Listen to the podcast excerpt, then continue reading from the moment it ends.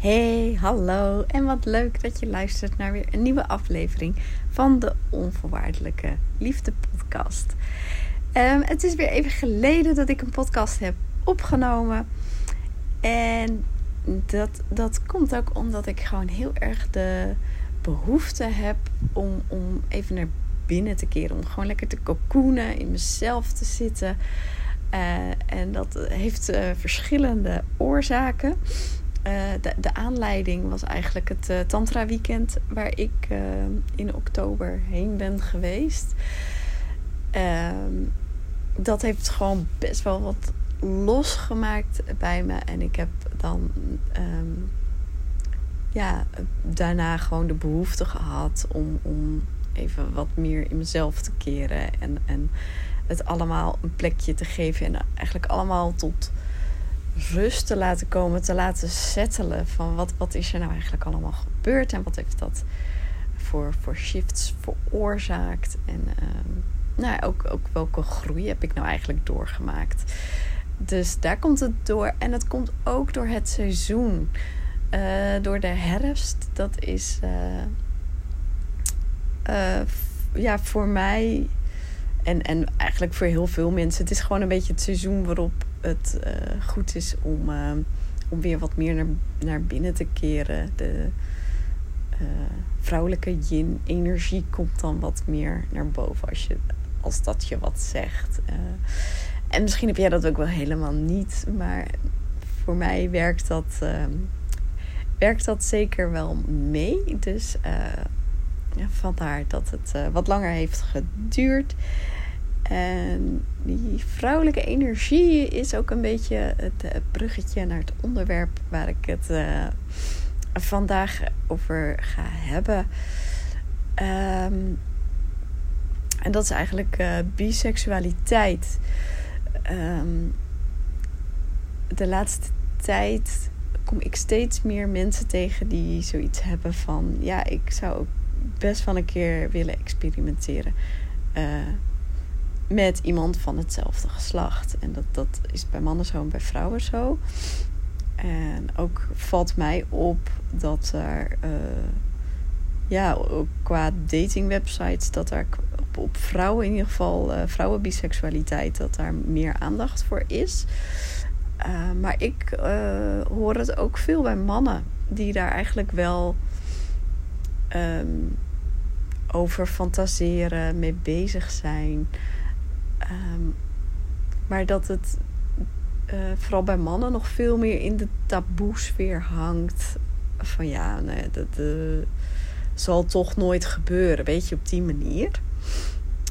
En um, nou vroeg laatst dus iemand aan mij van ja, hoe, hoe komt dat nou? Dat, dat ik eigenlijk bezig ben met mezelf te ontwikkelen. En, en uh, uh, dat ik nu dus al best wel wat stappen heb gaan, gemaakt. En, en dat dan in één keer die biseksualiteit meer naar boven komt. Ja, ik vind het ergens heel erg, uh, heel erg logisch. Omdat je iedereen heeft uh, mannelijke en vrouwelijke energie in zich. En wat nu dus ook is bij de herfst, dan komt die vrouwelijke energie wat meer in je naar boven vanuit nature. Wat ervoor zorgt dat je de behoefte hebt om wat meer in jezelf te keren.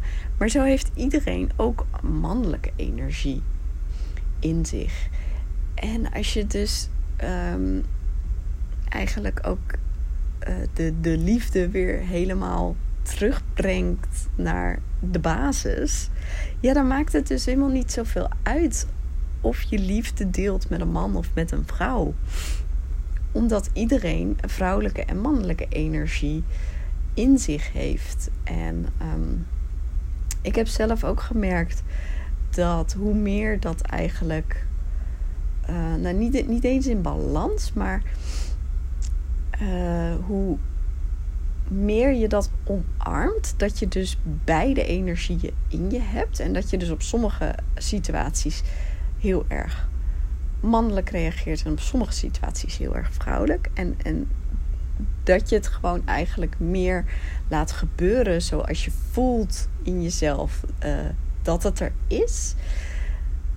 Um, dan, dan accepteer je jezelf dus veel meer zoals je bent. En dat is dan ook wat je uitstraalt. En dat is echt super aantrekkelijk. Daar reageren andere mensen op. En dan maakt het dus niet zoveel uit of dat nou een man is of een vrouw. Ehm, dus zo is eigenlijk een beetje, naar mijn mening, hoe het begint. Dat je, uh, je bent bezig met jezelf te ontwikkelen. Je bent aan het groeien. Je omarmt steeds meer wat er is, wat je voelt in je lijf, wat er gebeurt. En doordat je dat dus ook naar de buitenwereld uitstraalt en brengt, uh, reageert je omgeving daar automatisch ook gewoon op. wij zijn allemaal met elkaar verbonden door de energie die we delen.